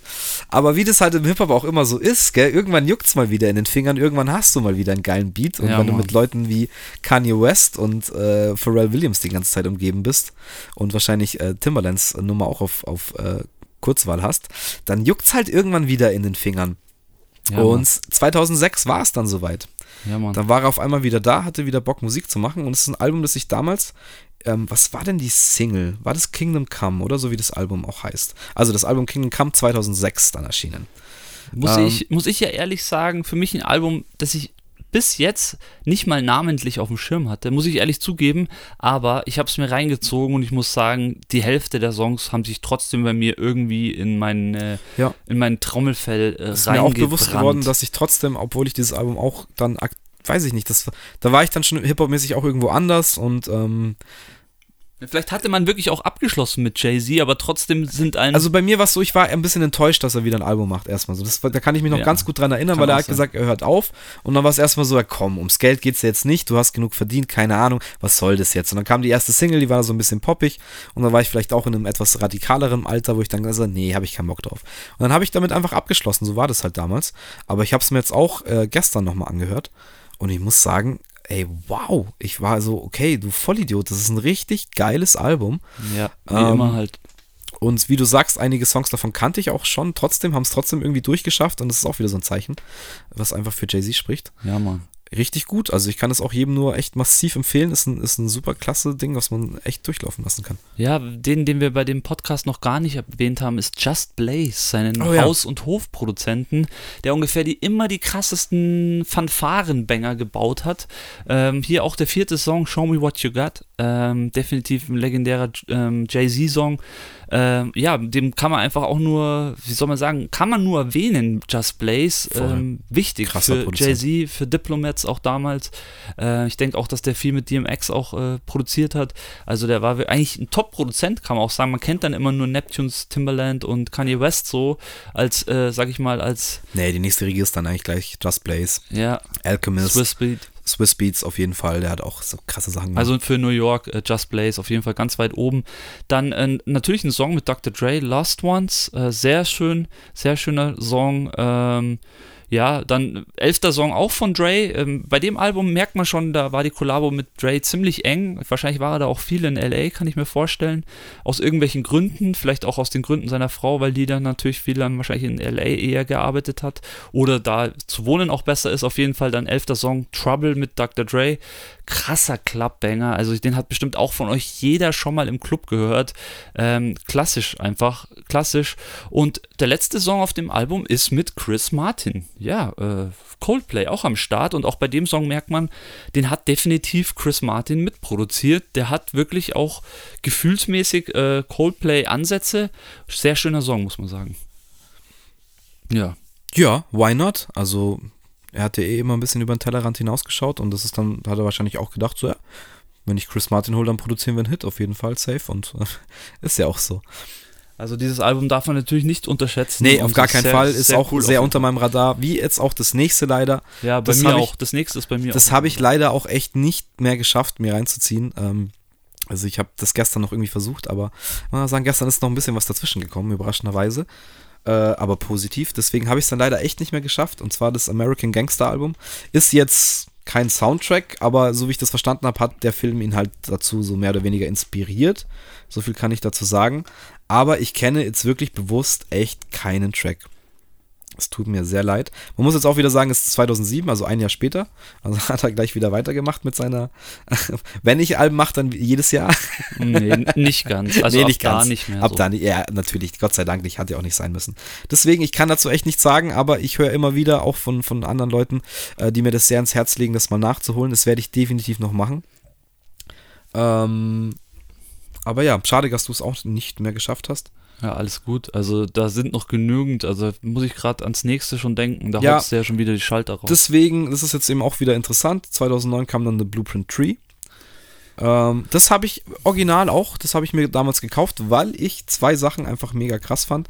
DOA, Death of Autotune. Das hat mich so umgefotzt, dass er dann einfach mit so einem eigentlich wieder oldschooligen Beat um die Ecke kam und scheiß auf den Hook, ich rap einfach durch und ich bin Jay-Z und er rappt halt auch einfach geil. Diese Stimme und der Flow, den er hat und fett. Das hat mich einfach umgehauen. Ja, und dann gleich ist ja, danach. Der Titel ist ja auch extrem. Definitiv, er hat auf jeden Fall auch eine, eine Aus- Aussage gedroppt, weil er die ganze T-Pain, ich will jetzt nicht sagen Kacke, weil das hat er natürlich auch seine Fans berechtigt, aber hat halt mit diesen ganzen Autotune-Rappern mal ein bisschen aufgeräumt, äh, was halt einfach, wenn es Jay-Z macht, schon mal eine Ansage Das ist. ist eine Ansage und hat bestimmt ein paar, bei ein paar aufgeräumt und jetzt muss man leider, also was heißt leider, jetzt muss man sagen, Autotune ist trotzdem Standard geworden. Du, ich finde es auch nicht schlecht. Nee, ich Also auch nicht. man kann es, man kann es geil einsetzen. Ähm, aber so diese T-Pain-Klassik-Ding, das ging halt irgendwann so ein bisschen auf den Sack, weil es dann einfach im Hook dann immer klassisch, immer gleich eingesetzt war. Ähm, aber mei, so ist das halt im Business. Äh, machen wir weiter mit dem Album. Danach äh, ist nämlich der nächste Grund, warum ich mir das Album geholt habe, weil ich Ah, okay. dieses Video gesehen habe und es hat mich einfach umgefotzt und zu dem Zeitpunkt war ich einfach auch sehr Kanye West affin und er hatte einfach auch einen geilen Part auf, der Pla äh, auf dem Track. Ich dachte, du sagst jetzt, du warst sehr Ria- Rihanna, Rihanna-affin. Ja, natürlich auch. Riri, Shoutout, hey, Grüße, Riri. falls du das hörst. Ich würde mich sehr freuen. Rihanna, Rihanna. She's so beautiful. Ähm, nee, aber ja, äh, der Track Run This Town mit äh, Rihanna und Kanye West, Der lief Und- ja sogar bei uns im Radio. der lief sogar im Radio, ja, natürlich in der abgespeckten Version, äh, ne. Aber das Video auch und, und der Beat, das hat mich einfach umgehauen. Das fand ich richtig, richtig gut. Ja, legend, also legendär. Das ist auch definitiv unter den Top 10 Und dann gleich, äh, machen wir gleich weiter. Nächster Track, Empire State of Mind mit Alicia Keys, auch ein Welthit. Hat es dann auch irgendwie eher in die Radios geschafft, ohne den, ohne den Jay-Z-Party. Der Radio-Edit war irgendwie eher ohne Jay-Z auf manchen Radiosendern. Echt, Doch, ja, ja. Oh, das ist hart. Ähnlich wie bei Umbrella. Umbrella hatte doch auch ein, nee, ähm, doch, Umbrella, Umbrella, war auch ein Jay-Z-Feature. Und es war auch ganz oft im deutschen Radio ähm, einfach ohne Jay-Z-Part. Ist ja klar. Ich meine, ja klar, ist doch logisch. ja, So ist es für die breite Masse äh, bereit gemacht. Ja, Track 3, 4, 5, alles klar. Also schon mal absolut alles Hits, so was geht ab. Danach kenne ich sie jetzt auch nicht mehr alle beim Namen. Ähm, ist aber hier auch noch was mit Swiss Beats, mit Drake hat er einen Track, mit J. Cole. Ach du Scheiße. Ja, Mann. Das hatte ich Le- gar nicht auf dem Legendary. Schirm. Da Legendary muss ich, muss ich ja noch mal das Album nochmal nachholen. J. Cole, auch einer der größten, kann man sagen. Also mittlerweile definitiv auch fast ein Podcast wert, weil der Typ auch vom Charakter, kann man ganz kurz sagen, ähm, also das, für was er einsteht und was er so aussagt, auch politisch, finde ich J. Cole von der jüngeren Generation, hey, krasser Dude. Real, der ist real. So, ähm, ja, Blueprint Tree kann man empfehlen. Was kann man empfehlen? Das ist auf jeden Fall Kann- auch wieder Kann man machen. Classic. auf jeden 2009, also da hat er sich dann zwei Jahre Zeit gelassen. Und dann war so ein bisschen Break. Naja. Bisschen Break. Da dachte ja, da man, wieder äh, ein bisschen man, das ist lustig, gemacht. so, man dachte dann, also ich habe das ja schon oft so, ich rechne dann schon immer, okay, die sind jetzt so und so alt. Also ich glaube, bei welchem, wo war er 30? Warte mal kurz, ich glaube beim Blueprint 2, ähm, 3 war er, genau, da war er dann genau 30. So, und äh, da habe ich, nee, da war er 40, genau, Entschuldigung, Blueprint 3 war er 40 und ich habe mir da schon gedacht, ja, okay, jetzt ist jetzt wirklich sein letztes, aber vergiss es. Vergiss es, er hat noch lang nicht genug und ähm, jetzt endlich festigt sich diese krasse Ja, Kollabo. Jetzt, äh, also, Jetzt geht's also ab. das Video, ich kann mich noch so dran erinnern und da läuft es mir auch kalt den Rücken. Du meinst runter. das live, die Live-Performance? Nein, das Maybach-Video. Achso, du meinst das richtige Video? Ja, ist auch wow. geil. Ist auch geil. Einfach den Maybach umgeflext. Ich meine auch hier äh, Maybach Music, hier Rick Ross und so, alles, alles irgendwie danach erst gekommen. Äh, sie sind halt, also jetzt kann man es einfach sagen, äh, 2011, oder? 2011, Watch the Throne, Jay-Z, Collabo-Album mit Kanye West gemacht. Kollabo-Album. Endlich kann man sagen. Die zwei haben sich ja so lange gegenseitig befruchtet irgendwie. Ähm, Jay äh, Kanye hat auch ein paar krasse Alben in der Zwischenzeit rausgehauen so. Ähm, und dann haben sie sich halt entschlossen, einfach dieses Ding zu droppen. Aber wie sie es gedroppt haben. Ja, Also- und ich glaube, jeder kennt halt Niggas in Paris. Das ist halt einfach auch ein scheiß Welthit. Ich meine, ich habe das. Ich kannte den Track schon und dachte mir so, wow, was ist los? Ich kannte dieses Video zu dem Zeitpunkt nicht, aber äh, Grüße an, ich glaube, der Grow war's. Ich meine das Otis-Video, aber ich meine Ach, Otis-Video, Ja, ja. okay, ja, Logo. Ähm, der hat mir den, die Live-Performance auf der ähm, Victoria's Secrets Show gezeigt. Und es ist auch einfach nur so lächerlich, wie sie da rauskommen und einfach diese scheiß Modenschauer komplett zerlegen. So. Was für ein Clubbanger. Also ich, der wird für die Ewigkeit, ist es halt einer der, der krassesten Hip-Hop-Beats und Banger, die es halt. Also Hey. Ich glaube wirklich, das ist der Banger, muss man schon fast sagen. Also, Ja. Das ist echt krass. Also der, ich höre den immer wieder und der hört sich halt auch. Der, der wird nicht alt. So. Das ist Nee. ähnlich wie so wie die, die Dre-Sachen. Ich meine, gut, das ist jetzt noch nicht so alt, das muss ich noch bewähren. Aber das ist einfach mal was für ein Brett. Naja gut, das ist jetzt auch schon zehn Jahre. Aber Ja, es ist hat krass, das ist echt zehn Jahre alt, wahrscheinlich der Beat hat halt diese neue Zeit auch extrem eingeleitet. Das war auch wirklich Kanye West, muss man sagen, das hast du ja auch schon ganz gut gesagt, noch nicht im Podcast, aber Kanye West ist so ein Vorreiter, was diese Mega. neue Musik angeht. Voll, er hat auch damals weiter. in den in 2000er Jahren hat er natürlich äh, sich so eher noch im Oldschool-Bereich, beziehungsweise hat er sich auch schon ausprobiert, aber dann da 2000er Jahre auch auf seinem Album, was da, äh, ähm, sag ich mal, stylische Beats drauf waren, auch Mega. was da für Sounds gepickt wurden und ja, Nigga in Voll Paris ist deswegen wahrscheinlich so zeitlos, weil er halt momentan immer noch perfekt, äh, also wenn der heute rauskommen würde, würde der genauso einschlagen, also bin ich auf jeden Fall ganz sicher. Definitiv. Ja, Ja, dann hast du schon gesagt, Otis ist Ja, das- auch mega die Bombe einfach. Ja, das Video eben dazu, wo sie in dem äh, Maybach rumschlittern, wo nur die Funken spritzen, wo sie da an dem Ja. Maybach irgendwelche Stahlstücke dran geflext haben und die Türen abgeschraubt und dann da einfach nur so stylisch rum. Also, ja, Mann, fett einfach. Ah, da geht's auch die ganze Zeit nur so weiter. Also hier, Who Gonna Stop Me kommt da noch. Murder to Excellence ist auch mega krass. Ja, dieses Collabo, es ist einfach legendary. Da haben beide einfach wirklich mal kurz das Beste aus sich rausgeholt. Ähm, und das nicht nur jetzt mit Niggas in Paris, aber der Lift Off. krasse Platte. Lift Off, ja, voll Zweiter Song mit Beyoncé. ist auch bekannt. Auch hier der erste mit Frank Ocean und so weiter. Ja, äh, pff, krank kann man mal so machen. Hat, hat mich dann auch, hat den, oder hat beide nochmal in komplett andere Sphären geballert, würde ich sagen. Ja, und auch, auch weiterhin, also einfach weiter unsterblich gemacht. Ab dem Punkt ist Jay-Z auch nicht mehr dieser klassische Boom-Bapper, was er eigentlich auch nie war. Aber ja. weißt du, ich meine, so aus der Zeit, so, okay, mal, der ist schon, das ist Jay-Z und so. Der hat, mit dem Album hat er sich auch für das jüngere Publikum einfach krass präsent gemacht. Ja, klar. Und äh, da war der über 40 und war halt trotzdem halt in aller Munde und äh, hat das Fick einfach nochmal zerlegt, äh, das, das Biss, Entschuldigung, hat das Biss nochmal zerlegt. Ja, Logo. Und äh, warum aufhören, wenn man merkt, es läuft, oder? Und zwei Jahre später hat er dann nämlich auch nochmal ein Album gemacht, wo ich damals auch so. Ja, man, Also, selbe hier. Ihr, hört, ihr seht es jetzt nicht, aber ich habe gerade, mir fällt die Kinnlade runter nachgemacht, weil das hat mich so, das hat mich so abgeholt und zwar aus dem Nichts. Ich habe einfach nicht damit gerechnet, dass das soundtechnisch so gut wird. 2013 äh, der Magna Krater Holy Grail. Ja, Mann. Und ich glaube, dieses Justin Timberlake Holy Grail Intro oder wie auch immer, was ist Ey, denn das ist auch- da los das ist eigentlich? Auch, es ist einfach, ich muss da gerade dran denken, ich habe mir nämlich, ich habe dann angefangen, mir aufzuschreiben, also weiß ich, das hätte wahrscheinlich keinen Sinn gemacht, weil ich wäre wahrscheinlich zu keinem Ende gekommen, aber habe mir aufgeschrieben, so meine Lieblings 10 Jay-Z-Songs. Und da steht auf Platz 1, 2 und 3 stehen nur Songs von diesem Album, weil wahrscheinlich sich das einfach, so, also es ist, ich weiß es nicht, es sind so krasse Banger auf diesem Das ist Album. übel. Also dieser Holy Grail, klar, der Drop und auch das Intro von Justin Timberlake, muss man auch mal echt mal Ich sagen. liebe diesen Song. Wow. Vor allem, weil ja auch nicht so ein klassischer Rap-Song ist, weil er Ja, nicht so nee. ein Hip-Hop-Song ist, sondern er singt da sein äh, Ja, aber Timberlake. es wird halt dann zu dem wieder eigentlich wie, wie bei Niggas in Paris im Endeffekt so der Drop und wie es der Beat halt dann kickt, ist es dann wieder so in diese Richtung. Ja, und so das ist macht es auch- absolut krank. das, das ist für mich das, was mich heute auch so langweilt. Das ist, da sind wir genau beim Punkt, dass es einfach keine richtigen ausproduzierten Sachen mehr gibt, weil einfach kein Geld und keine Muße und kein Know-how mehr dafür da ist. Ja. Und da ist einfach, da war das Level war so hoch. Das Level war so hoch, also kein, weißt du, ich meine, jeder hat. Ich finde das, ich finde das einfach unglaublich. ey. Auf diesem, Ja, und es geht auch so weiter. Picasso Baby, gleich der Track 2, hat mich auch umgehauen. Tom Ford, auch so Tom kom Ford. komplett neuartiger Sound Von irgendwie. wem ist der? Ich weiß es nicht. Timberland. Ist Timberland? echt? Ja, Mann. Krass. Fuck.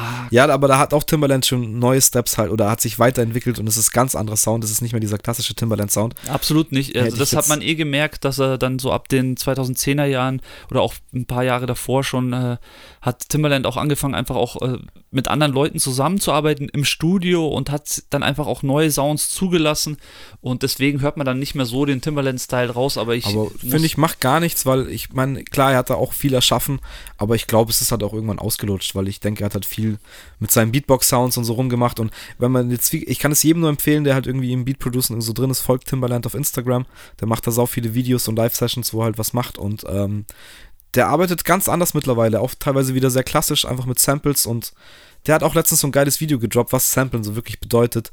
Äh, und echt, schaut euch das an, wenn ihr da Bock drauf habt. Das ist äh, mega cool. Hat sich auf jeden Fall weiterentwickelt und finde ich gut. Sollte man machen, gehört manchmal zum Leben dazu. Wichtig, wichtig. Machen wir gleich weiter mit ähm, Fuck With Me, You Know I Got It mit Rick Ross. Auch einer meiner scheiß Lieblingstracks, hey. Ja. Leck mich am Arsch. Oceans mit Frank Ocean, super. Sieben für mich auch, Track Nummer sieben, Somewhere in America. Der Ja, Beat auch, auch oder mit der, diese 808, die ganz tief so du, einfach reinkommt auf die Eins. Ah Mann, hey, das ist auch einfach ein geiler Beat. Hey. Krankes Album, ja. Ähm, hatte ich da jetzt nicht noch irgendein Favorite? Nee, täusche ich mich wohl gerade. Ja, wir haben die Favorites schon alle ziemlich genannt. Also für mich ist definitiv, ich habe mir eben aufgeschrieben, 1, 3 und 7, das sind für mich so die, Ja, aber die also, krassen Bangers. da habe ich dann wirklich, also ich fand das Blueprint 3 halt grandios, dann kam das ähm, Collabo-Album mit, mit Kanye West und ich dachte mir so, wow, okay. Und ich war dann, da war ich schon an dem Punkt, wo, wo du jetzt gesagt hast, okay, was soll da jetzt noch kommen? Der Mann ist jetzt einfach auch in einem gewissen Alter, was soll da jetzt noch kommen? Und dann droppt er dieses Album und es war einfach nur so, okay, alles klar. Ich werde nie wieder in Frage stellen, wenn er sagt, er droppt was, dass es äh, ansatzweise irgendwie schlecht werden kann. Und es hat sich dann 2017 auch nochmal bestätigt mit seinem 444. Ähm, Ich muss immer an vor äh, 499 von Fantas denken. Das habe ich auch, das Album. Krass. Nee, ich weiß nicht warum. Ist auch durch das Cover und den Schriftzug, das hat sich bei mir auch irgendwie eingebrannt. Und ähm, auch durch dieses krasse Story of OJ Video.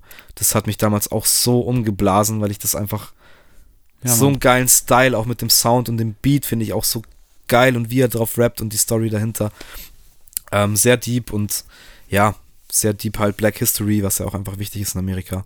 Und Ja, ich glaube Ja, auch, da, heftig. er hatte, also da beim Vor, Vor, Vor, Vor, wie auch immer man das dann ausspricht, äh, hat er schon nochmal bisschen die, wie soll ich sagen, die Partyschraube ein bisschen runtergedreht und es ist wirklich schon ein bisschen mehr Knowledge und mehr, voll. Ja, aber da, ein bisschen da, mehr zum Zuhören. Da so merkst du Album. das Alter irgendwie an, er will gewisse Themen ansprechen ähm, und das finde ich halt super. Mit über 50. ja, ey, Das mach. Also ich weiß jetzt nicht 2017, ob er das da schon war, aber Ah, nee, äh, Wahrscheinlich war- 48. wahrscheinlich nicht, genau. Aber ist ja auch wurscht, aber wenn er solche Sachen macht und wenn er dann alle fünf Jahre so ein Album noch droppt, hey, wegen mir gerne, weil es ist echt geil, es hört sich super an. Du willst ihm zuhören, er rappt immer noch mega tight, du kannst einfach gar nichts sagen. Ähm, und wenn er, wie gesagt, weiterhin solche Sachen droppt, bin ich dabei, habe ich gar nichts dagegen. Das ganze Album kenne ich jetzt auch nicht so Track by Track, nicht so viel gehört wie die anderen Sachen natürlich nicht. Ähm, aber da sind, Ja, ja, sind- auch der 444, ähm, auch der erste Kill Jay-Z ist mega krass, also heftiges Album. Also ich weiß natürlich wenig von der Familie so, wie die zwei sind und so, aber man merkt schon auch in ihrem musikalischen Werdegang, genauso bei Beyoncé ja auch, dass sie einfach gegen Ende ihrer Karriere einfach auch wollen, gewisse Dinge auch ansprechen wollen und darüber einfach, dass die Bevölkerung, die breite Masse, die in Amerika ja echt teilweise auch dumm gehalten wird oder selber sich auch im, im, im sag ich mal, im, im Trüben fischen lässt, Voll, ja. ähm, haben die einfach wirklich auch irgendwie, möchten die was sagen und eben ja, und sie haben ja auch genau die Position, das ja, zu machen. und eben auch in der Sache, das wollte ich eigentlich sagen, dass sie es nicht, nicht so aggressiv angehen, sondern einfach, sie haben halt was zu sagen und das sagen sie und das ist eben hier bei dem Album so und das merkt man bei den letzten Beyoncé-Songs eben auch. Da ist nicht mehr jetzt hier auf die Fresse, ich ähm, tanz dir mein Popo ins Gesicht, so ungefähr, sondern die Zeiten sind auch lange vorbei. Ist, Nee, ja, klar, auch gut aber- so. Ähm, können wir auch noch kurz drüber sprechen. Die haben ja dann zusammen jetzt vor ein paar Jahren auch noch ein Album rausgebracht. genau. Ähm, und ich habe jetzt das auch nicht im Kopf, aber da war ein Track drauf, wo Beyoncé auch so krass einen aufspittet, leckt mich am Arsch. Oi, da, da hat's mich auch, da hat's mir den Schalter rausgehauen, weil irgendjemand hat mir das dann so erzählt, so, ja, weißt du, das ja, Beyoncé und Jay-Z haben jetzt ein Album zusammen rausgebracht. Und ich so, ach, jetzt komm, lass mich doch in Ruhe. Wie so, also, nee, halt wieder dann so typisch, ja, wie soll denn das jetzt sein? So, weil ich bin jetzt auch nicht der größte Beyoncé-Fan musikalisch. Ähm, bis auf Destiny's Child, da sind ein paar geile Sachen, die mag ich. So, der Rest finde ich so, ja, Mainstream-Pop, da bin ich halt einfach ab einem gewissen Grad raus. Aber das habe ich mir dann schon mal angehört und da sind echt ein paar Tracks drauf. Auch, war da nicht auch dieses krasse Handy-Video oder war das ein Beyoncé-Solo-Track? Mit Weiß diesem nicht. krassen Hochkant-Handy-Video, das sie dann mal irgendwie rausgebracht hat. Das Wo weiß sie ich eigentlich nur selber durch, aber das ist auch mega. Da hat sie auch krass einen aufgerappt. Ja. Da hat sie schon noch ein paar Sachen gemacht, die haben mich auch nochmal echt abgeholt und beeindruckt. Und auch die Platte da von ihnen beiden. Stabil, kann man machen, habe ich mich auch getäuscht, habe ich mir auch irgendwann reingezogen und muss sagen, ja, kann man, kann man sich gut anhören, kann man gut wegsnacken. Ja, Mann. Ja, was, was bei dem Jay-Z auch auf jeden Fall auffällt, ist, dass er, das hast du vorhin kurz angesprochen, dass er eben auch beiseite des Raps sehr viel richtig gemacht hat. Ich denke, die zwei haben allein schon musikalisch wahrscheinlich für ihr Leben locker ausgesorgt. Trotzdem haben die halt andere Sachen gestartet, beziehungsweise haben die auch natürlich ihr Geld dann investiert. Ja. Ähm, du hast gesagt, von der Gründung, du hast von der Gründung ähm, von dem Brooklyn Nets gesprochen, beziehungsweise von der weiterführenden Gründung. Dann, was mir halt eben einfällt, und das weiß ich eben leider nicht, wann da der Start war, aber ich denke, Rockerware war schon ja. Ziemlich am Anfang am Start. Das hatten so. sie wahrscheinlich, ich würde sagen, mein Sean John war ja dann auch schon am Start von, von PDD. Ähm, könnte halt echt in den Ende der 90er, glaube ich, schon hätte am Start jetzt, gewesen Hätte ich jetzt auch gesagt, ja, mit den geilen, dicken Pullis und Ja, ich habe auch noch eine Rockaway-Jacke ich habe die seit 15 Jahren, die geht einfach nicht kaputt und es ist einfach eine der wärmsten Jacken ever. Es ist unglaublich, also es war auch einfach geiler Scheiß, den die damals gemacht haben. Ähm, ja, da war halt auch noch nicht so dieses Vermarkten und möglichst günstig, damit es irgendwie nö, das Kohle hat doch, bringt. So. Hat doch Geld gekostet, so es war jetzt nicht billig, aber es war jetzt immer noch nicht so teuer wie ein, keine Ahnung, irgendein Louis Vuitton-Piece oder was weiß ich. Ja, das ist halt jetzt wichtig. Ja, früher, war halt das, früher war halt das so unser Meilenstein. Ja, Louis Vuitton wollte damals keiner haben, hat keinen interessiert. Und jetzt nee, war eigentlich eher verpönt so. Aber Maya, das, das haben halt auch die Rapper zu, äh, zu ja, verantworten, so ein bisschen. Ja, ja, auf jeden Fall. Ja, ist immer noch nicht so meins, aber mein Gott, wer es mag, gell? Ja, und dann können die mir jetzt die Brooklyn Nets, soweit ich weiß, bei denen ja jetzt die krassesten Basketballer der Welt spielen, so ungefähr. Ich weiß nicht, ob, ist, wahrscheinlich ob er immer sie, noch am Start ist. Holen sie dieses Jahr dann auch den Titel? Das weiß ich nicht, ob er jetzt wirklich am, da immer noch am Start ist. Es das, weißt du das? Ach, ich das denke, dass der da, das wird der ja nicht aufhören, wenn er sowas startet. Hat, ist er da bestimmt noch irgendwie beteiligt? Nicht, ist halt da eingestiegen, vorstellen. wahrscheinlich groß gemacht, dann für das Doppelte verkauft und erst sagen, ja, Arschlecken. das, der, hat, der ist halt einfach ein Hustler. Der hat da dieses Hustler-Gehen und der wird immer, immer, immer ist Hanger for More, gerade beim Money, was Geld angeht ähm, ja, hat er halt einiges richtig gemacht. Und ja, wie du sagst, mit der, dass er sich mit Beyoncé zusammentut, ist ja dann nochmal so, okay, sie sind jetzt das äh, High-Paid Pärchen irgendwie in Hollywood. Äh, ich glaube immer noch, das ist echt crazy. Ja, Mann. Ich freue mich, dass wir wirklich Jay-Z, ich habe ich hab so einen Hype gerade und ich weiß auch schon, welchen Song wir uns jetzt gleich reinziehen. Ähm, richtig cool halt, ja. Es ist einfach ja, ein geiles, geiles Thema, macht Spaß. Ist, ist so, ist auch einfach krasser Part meiner Geschichte und hat sich jetzt wieder geil ergänzt, weil du so die erste Hälfte gut absnacken konntest und ich ab der zweiten Hälfte dann so äh, eingestiegen bin. On fire. Aber ja, ist ein geiler Dude. Hört auf jeden Fall mal die Leute, die, die da sich denken, so, hm, vielleicht habe ich da Nachholbedarf. Könnt ihr gerne machen. Äh, da gibt es äh, auf jeden Fall bestimmt eine geile Playlist auf Spotify und Co. Ähm, viel Spaß damit. Vielleicht machen wir auch noch eine Best of Jay-Z-Playlist oder so. Ja, ich glaube, ich habe eh schon irgendwas angesagt, was ich immer noch nicht gemacht habe. äh, beste, beste The Roots Tracks würde ich eigentlich noch machen. Ja, da hocke ich mich mal hin und mache das alles zusammen, aber das ist auf jeden Fall auch eine sehr gute Idee. Gut, ähm, Mai, wir können jetzt noch so viel labern, aber ich glaube, wir haben alles so ein bisschen angeschnitten und größtenteils über das Wichtige, über die Musik gesprochen. Und würde ich sagen, belassen wir es dabei. Wir haben jetzt eine gute Stunde wieder. Das ist okay. Ja, man, richtig schön, also richtig schön ja, auch. Ähm, richtig geil. Ich kann euch, ich kann es nur äh, verfestigen, was der Harry da auch gesagt hat. Zieht euch bitte ein paar Sachen von Jay-Z rein, auch wenn ihr vielleicht früher eher abgeneigt war, das kann ja auch sein, ähm, aber es ist einfach schön und ja, bei vielen Songs äh, klingelt es bei euch bestimmt auch. Deswegen in diesem Sinne, ja, wünsche ich euch einen, einen schönen, schönen weiteren Tag. Genau. Macht's, Macht's gut. gut. Bis bald. Ciao.